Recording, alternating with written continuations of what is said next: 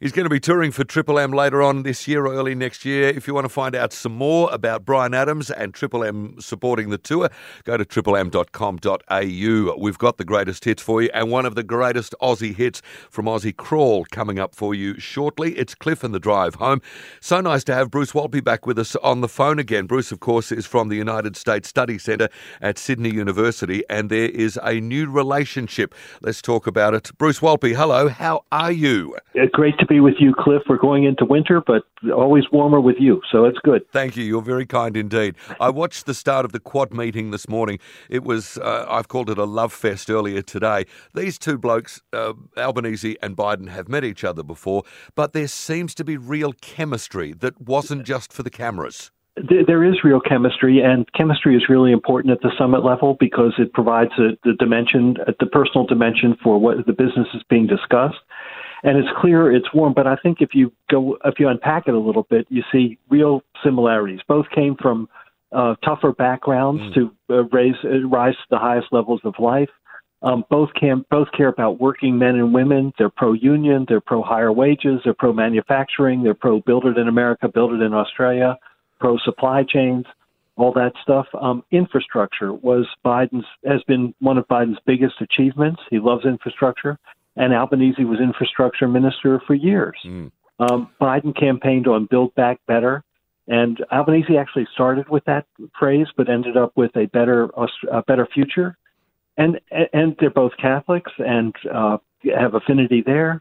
So th- mm. the whole basis for them, you know, instantly relating to each other as seasoned politicians. But Biden was in the Senate for 30 years. Albanese's been in Parliament for 25 years. Yep. Yep. You know, so, so all of that feeds into what we saw on the screens today, and I think it will um, redound to Australia's benefit to, for the prime minister to have that kind of relationship with Biden. And let's make no mistake, there was tension with mm-hmm. Morrison mm-hmm. on climate, on the French deal, yep. on you know, so it was not all sweetness and light there, and yep. uh, and so I think Biden really, and you could see in his eye, he he, he was happy to have. Um, uh, have Albanese at the table. I love the line about falling asleep. I thought that was delicious. That's going to be on every single news bulletin around the country tonight, well, probably in something that the president well. has been known to do. So yes. that's all right. yeah, true. Uh, let, us the, the quad meeting. What exactly is it about? Is it just climate? They're looking at China. They're looking at Ukraine. Is is this a mini G7? Like you know, it's a G4 or something?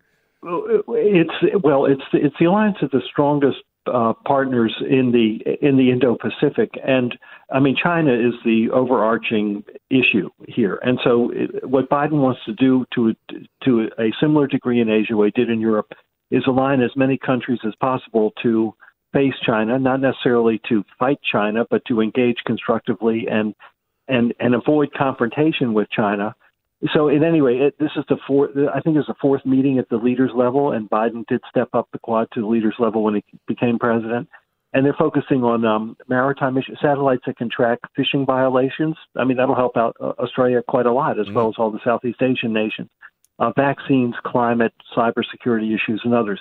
So it was. It's a. It's a good, solid, working uh, level meeting. It, it is another piece of it is um, an economic package, but it's not a trade agreement. It deals with digital economy, supply chains, clean energy, and anti-corruption matters, and how to tax big multinationals. So the TPP, you know, that great that famous trade treaty that Australia is a part yeah, of the, that the Trump tra- walked away something from. or other. Yeah, yeah, yeah. Yeah, uh, that, it, it, doesn't get into trade issues because Biden can't deliver that in Washington, but it goes, it helps. So all in all, positive.